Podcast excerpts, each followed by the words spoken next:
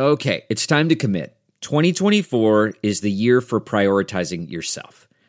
Begin your new smile journey with Byte, and you could start seeing results in just two to three weeks. Just order your at home impression kit today for only $14.95 at Byte.com. Byte clear liners are doctor directed and delivered to your door. Treatment costs thousands less than braces, plus, they offer financing options, accept eligible insurance, and you could pay with your HSA, FSA. Get 80% off your impression kit when you use code WONDERY at Byte.com. That's B-Y-T-E dot com. Start your confidence journey today with Byte. On the Science Revolution this week is Dr. Michael Mann on the new climate war. He shares how fossil fuel companies have waged a 30 year campaign to deflect blame and responsibility and delay action on climate change. Dr. Eric Feigl-Ding drops by, warning us the coronavirus could be a thermonuclear pandemic. He'll also talk about the new COVID variants and what he would do differently. Severine Fleming from Greenhorns is here about food security, regenerative agriculture, and the hidden value of local food. Stay tuned.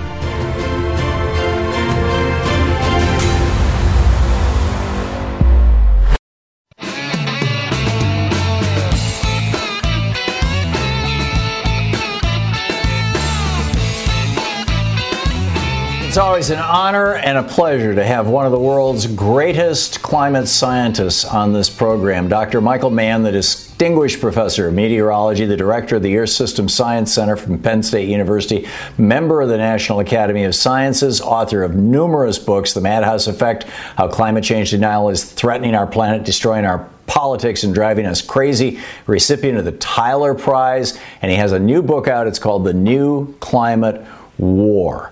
And this is breathtaking stuff. Dr. Mann, welcome back to the program. Um, what, what stimulated you to write this book?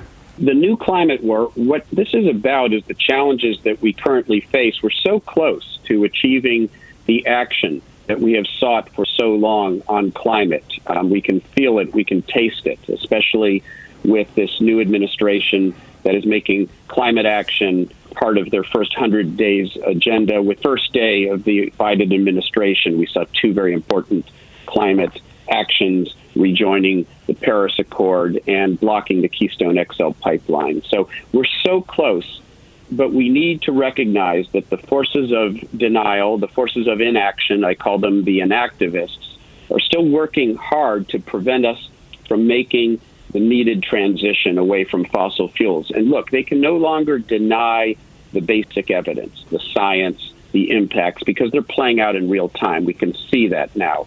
And so they haven't stopped in their effort to thwart action, but they have now evolved. They've changed their tactics because they can't get away with denying the problem. But instead, what they're trying to do is to deflect attention from the real solutions, the need to regulate carbon emissions.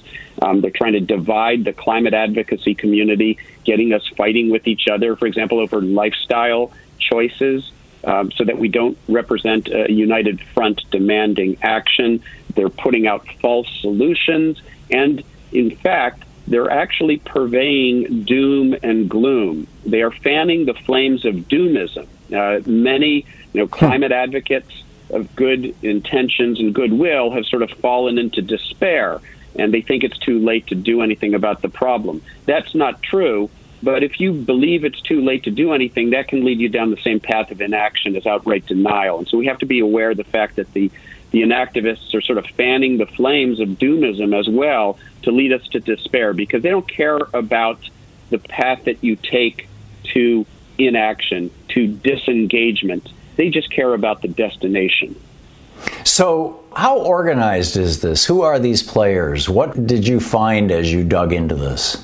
So we know, uh, you know, a lot of the usual suspects, fossil fuel groups, dark money organizations, the Koch brothers, um, lobbyists, fossil fuel lobbyists, they're out there um, using every means at their disposal to sort of distort our public discourse over climate change and to fan the flames once again of these various tactics. But we also have to be aware that there are state actors involved as well, and Russia has played unfortunately a very prominent role in trying to disrupt efforts in other countries aimed at climate action. They've interfered with American politics, they've interfered with Canadian politics, with Australian politics, and They use bot armies and trolls online to foment discord and division. They get us fighting with each other. One of the ways they do that is by deflecting attention away from the needed systemic changes to individual behavior, as if it's all about just you and me, that that's where the onus resides, rather than the overwhelming carbon footprint, which isn't ours, but it's the fossil fuel industry's footprint. So they'd like to distract us from that, make it all about us and our lifestyle choices, and then get finger pointing with each other about our carbon purity, about our diet, our travel, etc. Yep. So, for example, I it's, it's been a few months, but I tweeted you know some story about climate change that was calling for a carbon tax, and a number. I was surprised by how many and, and I went back and looked, and many of them were. Uh, this was on Twitter. A, a, number of these accounts had like you know five followers. I mean, they, they, were bot accounts. Over and over and over again, they were saying, "Well, what kind of car do you drive? You know, and how, how many square feet in your house? And uh, you know, I, I you know, how come you're always on airplanes, Hartmann?" And eh, you know, it's like, how do you even respond to that? Yeah, I mean, it's very effective, right? Because they instigate the debate dissonance um, online, but then other, you know, people, again, of good intentions get caught up in it. They mm. are victims of these efforts. They take the, the bait, they take the red meat. And so pretty soon, real people are shouting at each other and finger pointing and, and talking about what you should be doing and, and why you're not doing everything you can. And you shouldn't are be you- talking about policy solutions if you don't have your own personal house in order. It is a way of deflecting attention from the needed solutions and at the same time dividing us. It's a very clever strategy. And by the way, you know, Tom, we have some friends who are opinion leaders in this space, like Leo DiCaprio, for example, who has really led the effort to create public awareness when it comes to the climate crisis. And they love to attack him, to um, misrepresent his, uh, you know, his his lifestyle and his individual behaviors to try to discredit him as a as a hypocrite, right? Because mm. if they can do that, right. then he's no longer as effective a messenger. The bottom line here, uh, my understanding of how this works, you know, in, in, a macro sense, is that you and I can, you know, buy electric cars and and and refuse to get on airplanes and and uh, keep our houses at 55 degrees and wear five sweaters. All we want, but it's not going to save the world. What we need is action at the level of government. And what these people are trying to do is either focus us on individual actions and say this is the only thing that you should be thinking about, or even worse, saying the people who are telling you that government action is necessary are hypocrites because they're flying on jet airplanes or even private planes, for God's sake.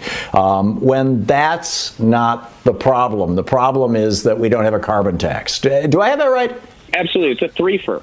Uh, they accomplish three things at the same time. They deflect attention away from the needed policies, systemic solutions to individual behavior. Uh, they get us fighting with each other, so it's sort of a divide and conquer way of defeating the climate movement. And they tar some of our most important opinion leaders and communicators by painting them as hypocrites. And Leo DiCaprio uh, is one we both know him, and, and, yeah, and we yeah. know how earnest yeah, we both worked in, with him. But Al Gore yeah, so, and, and other leaders in that space, it's the same game. Yep. And is this being funded by the fossil fuel industry, or is this being funded by other governments, the Saudi government, the Russian government, whatever, that are basically petrostates?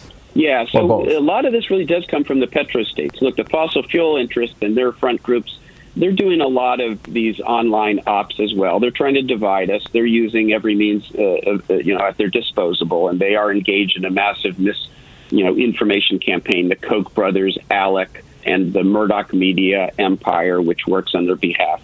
So those are important players, and they're working synergistically with state actors like Russia, like Saudi Arabia, that see fossil fuels as their greatest asset. They don't want us to get off the burning of fossil fuels. So, Dr. Mann, how bad is it? Where are we at? You know, we've obviously it's you know, things are not rosy on the one hand, and on the other hand, we're not doomed. There's still time, and there are a lot of things we can do. Where in that middle ground are we as a nation and as a planet?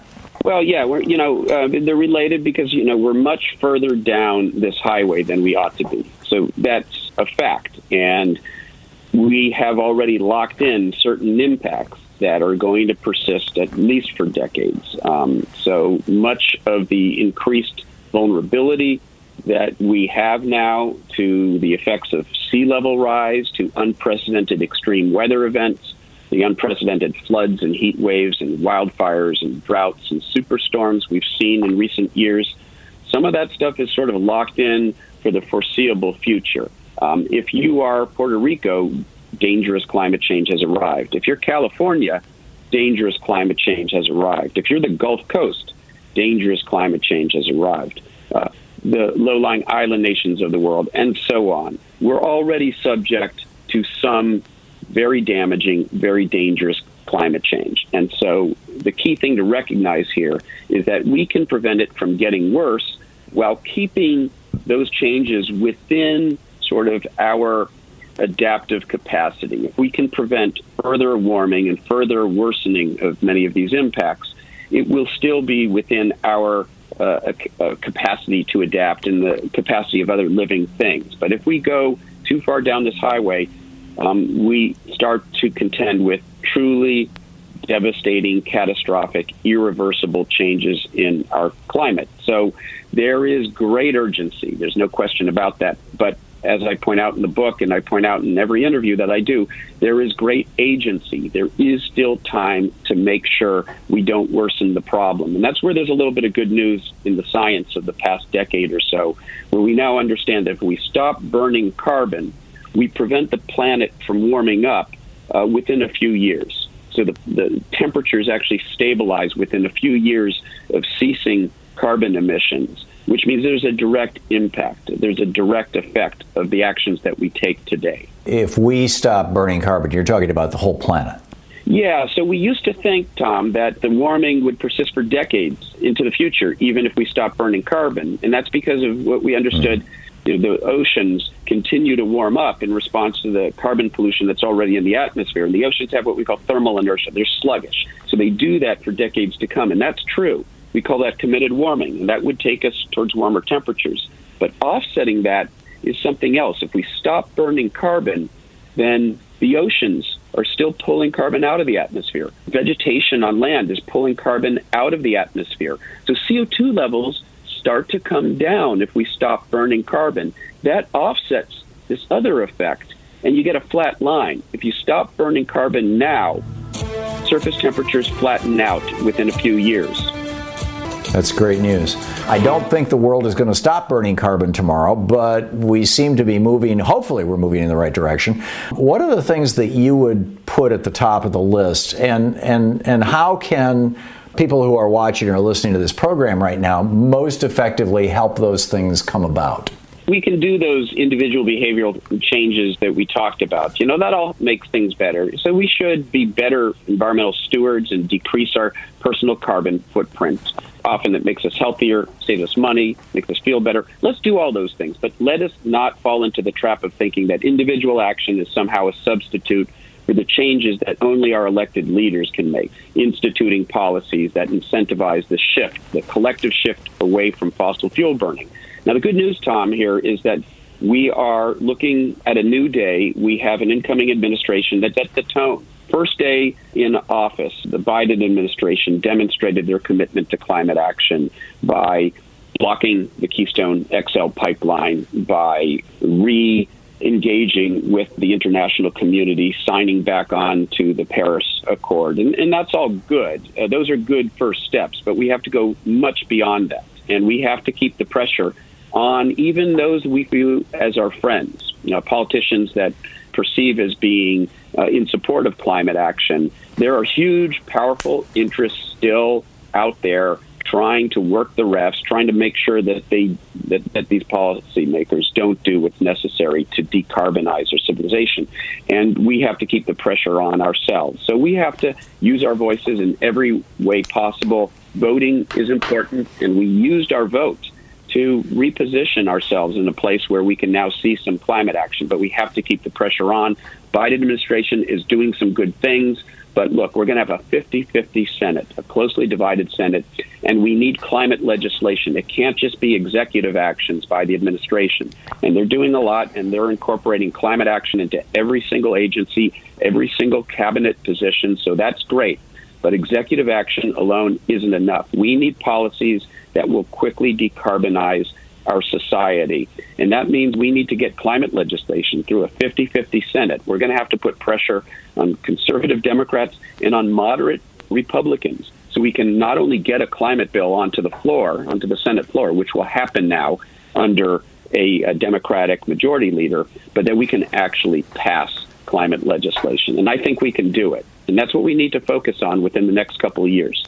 So, back in the 1980s, we had a real crisis uh, around the world, actually, but uh, here in the United States as well, where buildings and monuments were literally crumbling because of uh, sulfur dioxide, which was getting into our atmosphere and combining. You know the physics of this better than I, but my understanding is combining with what oxygen or carbon dioxide or something, turning into basically sulfuric acid and raining down on us. And George Herbert Walker Bush, the Republican president, put into place a cap and trade program where th- there was essentially a tax on the emissions of sulfur dioxide that companies could trade back and forth, but uh, over time it became more and more and more expensive to emit this stuff. Basically, a sulfur dioxide tax. Is a carbon tax the number one thing on your list? Something like that? Because we, we solved that we, problem. Yeah. Yeah, and that was actually a cap and trade system. And it was implemented by George H.W. Bush's EPA administrator, uh, William K. Reilly. He was sort of an environmental hero. He went on to be a, a climate activist, headed up a climate non governmental organization after he left the EPA. And so it shows you can even get progress, or at least in the past could, under uh, Republican administrations if you had people of good faith working together. And those market mechanisms, you know, should it be a cap and trade system? Should it be a carbon tax? And if so, how do we implement it so that it's progressive? We don't want frontline communities, those with the least uh, resources, low income families and individuals. We don't want them to bear the brunt of this. They're the ones who are actually bearing the brunt of climate change impacts. And it would be a double whammy to make them pay the most for doing something about it. So it has to be done in a just way. And Canada is doing that. Australia had a carbon pricing system, an emissions uh, emissions trading scheme, somewhere between cap and trade and a carbon tax that um, actually ended up leading to more income for low uh, income families and individuals because it was a progressive pricing policy where the revenue was returned preferentially to low income earners. And we can do something like that here. Yeah, it's just going to require the political will. Read all about it. The new book is The New Climate War by Dr. Michael Mann. Dr. Mann, it is always an honor and a pleasure to have you. Thanks so much for dropping by, my friend. Thank you. The honor and pleasure is mine, my friend. Okay. Dr. Michael Mann, The New Climate War is the book. the comfort of your favorite seat is now your comfy car selling command center, thanks to Carvana. It doesn't get any better than this. Your favorite seat's the best spot in the house. Make it even better by entering your license plate or VIN and getting a real offer in minutes. There really is no place like home. And speaking of home, Carvana will pick up your car from yours after you finalize your offer. Visit Carvana.com or download the app and sell your car from your comfy place. On the line with us is Dr. Eric Feigl-Ding. Dr. Feigl-Ding was the guy who, back in January 20th, as I recall, of last year, in a long Twitter thread said, Look out, it's coming, a thermonuclear pandemic. He is an epidemiologist and health economist. He's an adjunct senior fellow at the American Federation of Scientists, FAS.org. D R E R I C D I N G, his Twitter handle. I follow him on Twitter. He's just always got really, really great stuff. And Dr. Feigl-Ding, welcome back to the program. It's great having you with us. Where are we at right now with the coronavirus in general here in the United States? Well, in the U.S., we're past several sobering milestones 20 million cases and 400,000 deaths.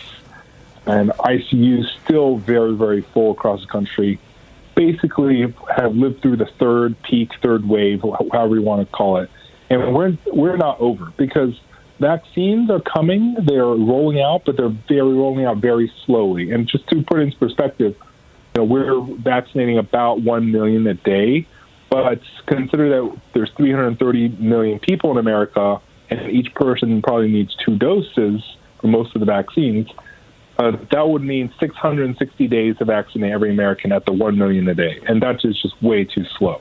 If we want to reopen our uh, yeah. country in terms of many things, we got to ramp that up in so many ways, and people also need to stop fighting vaccine hesitancy as well. So we've still in the thick of this, and its mortality is still going to soar, and we're going to easily hit half a million dead within next month or so. So we're still in some deep trouble right now. I caught a news story, and uh, again, this is just from the news, so I don't, you know, it's not from a scientific source. But apparently, one of the countries that has been most efficient at distributing vaccine to their population has been Israel, and that they've gotten such mm-hmm. a some some you know in the neighborhood of 30 plus percent of the population has gotten their first shot and as a result they're starting to see a rapid collapse in the number of new cases. Can you verify that? And what does that tell us? If that's the case what does that tell us about what the american experience might be if we can get our act together?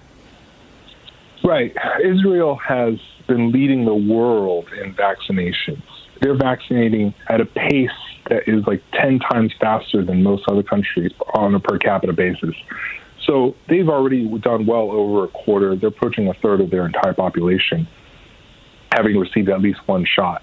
So they're already seeing uh, cases drop because of it. It's a good sign. They're also seeing the new variant, the British more contagious variant, B117 variant of the coronavirus. And that variant is a troublemaker because not only is it more 40 to 80% more infectious, around 60% more infectious, it's also possibly also deadlier. And I want to point out that infection, even if it wasn't more deadly in itself, uh, which this one might be, it, could spread to more people and actually kill more just by the pure contagious nature of it, because we can find more vulnerable people. And right now, UK is completely slammed by it. Many European countries seeing it, and the US, we're seeing it in like a dozen states. The new variant, it's likely, CDC says, that the new variant will overtake the country and become the dominant, this new contagious variant dominant by March.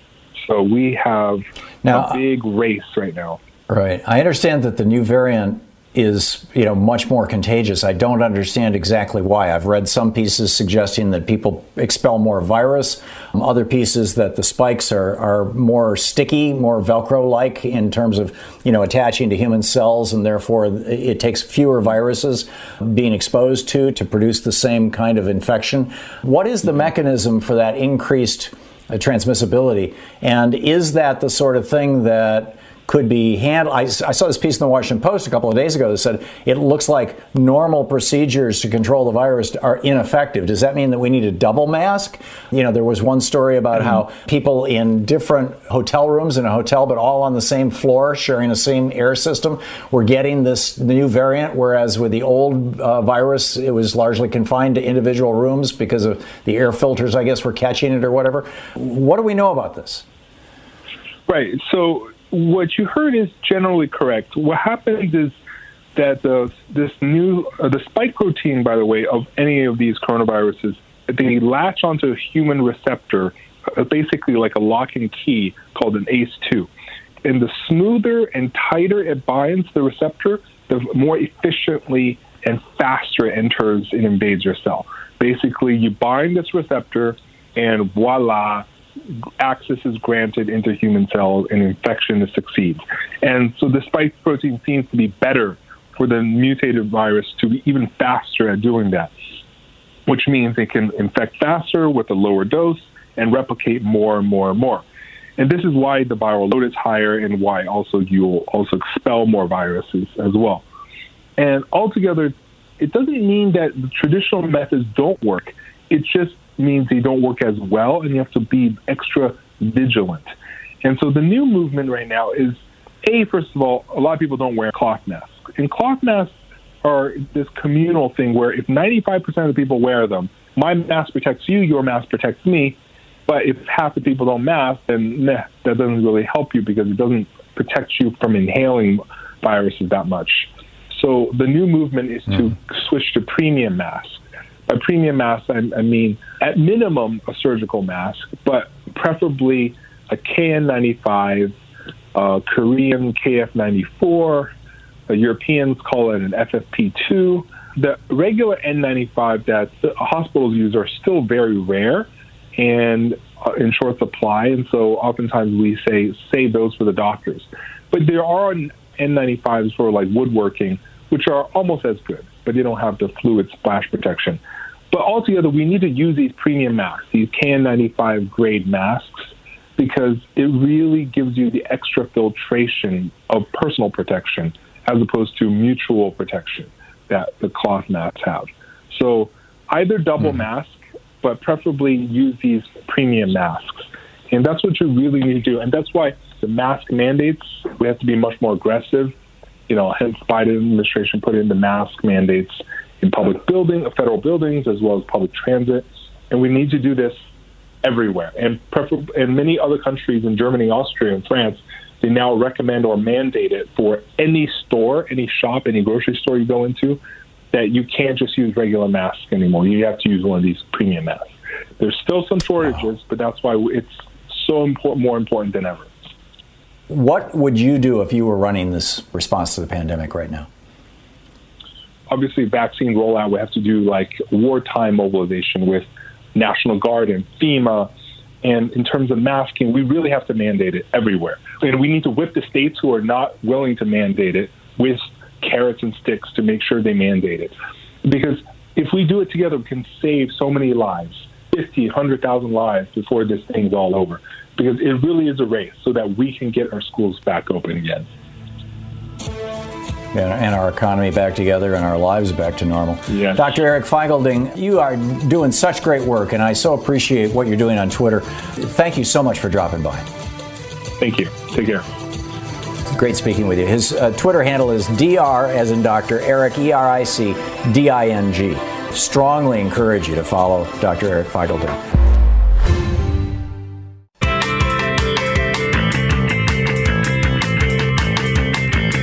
Severine Fleming is with us. Severine is a farmer, activist, organizer, and director of the Greenhorns, whose mission is to recruit and support incoming generations of new farmers. Greenhorns.org is the website, and Greenhorns is the Twitter handle. Severine, welcome to the program. Tell us about Greenhorns. We believe that to survive on this planet, we humans had better start reforming our agricultural system. And so our mission is to support the entering generation of people who want to do that work. How do you do and that? It is work. we do it in a variety of ways. We publish a literary journal, we host workshops and trainings, we make films, we make educational curriculum, and we are very interested in providing a welcoming social network and social fabric for people trying to navigate a career in agriculture, which, as you can imagine, is a place that is not always that friendly. And I think it's important to talk about some of the dynamics in the countryside at this time, if you don't mind. Yeah, no, go for it. Well, I think um, if you look at the the lineage of the organic movement in this country, and you think about the back to the land movement of the 70s and the counterculture and what became the organic sector, um, in kind of more historical terms, that that's always been a countercurrent in American agriculture. The family farm, has been a political idea since the time of the great settlement of this country and the claiming and dispossession of indigenous lands through the Louisiana Purchase, through the Homestead Act, through the whole institution of settler colonial project. So it's not um, unexpected that we would be confronting a crisis in these narratives and in the economy that we currently inhabit. And I think if we're talking about the kind of white supremacy and militarism and anxieties that are being expressed now in rural areas, particularly, which have been communities profoundly impacted by the decline in our natural resource economies and identities. So let's say that more concretely. Rural places have been stripped and strip mined in terms of their agricultural production, moving towards monocultures for export moving away from the family farm in terms of forestry and the closure of mills, because of the decline in those resources, because of mines declining. So you have this kind of, I think, not just anger about material prosperity and jobs decline, but I would argue there's also an element in that that is to do with a grieving of the death of the earth. And I think unless we're mm. coming from a place of compassion, especially as young people entering the scene and saying, we want to start small farms, we want to grow local food, we want to make vegetables happen for the children, unless we're coming from a place of compassion to understand that these are rural communities that have been profoundly impacted by a structure of global extractive economics, then we're not going to be able to be peacefully neighbors with all that is going on in this country at this time. And I yeah, think that's that the point. Is we, it's not about an urban analysis all the time. It's also about making peace with what is. There is no whole place to go. Our job is to heal now. I grew up in Michigan. I, I, I was born there and I, and I lived there for uh, 28 years. I left in 1978. And I had friends who were farmers. We lived on the edge of Lansing, and there was farmland all around us. My wife's grandmother had a farm that she lived on, where her mother, you know, was raised. I remember in the 80s when Reagan stopped enforcing the uh, Sherman Antitrust Act that suddenly the big ag companies just came in and wiped out the family farms in Michigan. Willie, you know, this, this country music singer was yeah, Willie Nelson, thank you. Was doing farm aid, you know, trying to raise money to help these farmers save their family farms and things like that. But, the, you know, basically Big Ag was destroying the farms and then buying them up. And, and, and I actually had a friend who ended up losing his farm and then renting the house that he, that he was born in from one of these big ag companies and working his own farm that used to be his own land. How has that dynamic changed over time? And, and is that still a big issue for people who want to start a, a small farm? Well, it just points to the fact that we need alternative construction. So, in the case of the Young Farmers Movement, we've had tremendous success in successfully succeeding on lands that are organized, for instance, through community supported agriculture, meaning it's a box mm-hmm. that comes once a month, the farmers are paid ahead in the season, and you have a social finance method that acknowledges the needs of the farmer and the needs of the community. Similarly, if we want the farm, we have to save it. So you have more and more alternative forms of land conservation proliferating, social finance proliferating. We have a project called Agrarian Trust that's a land commons project that's essentially succeeding because of crowd financing land purchases. If we want the farm, we have to save it. It's not just going to happen. That's very clear. And so I think instead of thinking about this moment as one of white flight and displacement and no affordable housing in rural areas because the technology workers are all fleeing into every little shed, I think we really have to commit to a holistic reform of our food system. Yeah. That is brilliant. Severine Fleming, greenhorns.org is the website. Greenhorns is the Twitter handle. And uh, we'll be speaking at Bioneers org. Uh, Severine, thanks so much for dropping by. It's fascinating talking with you. Uh, great presentation. Thank you so much.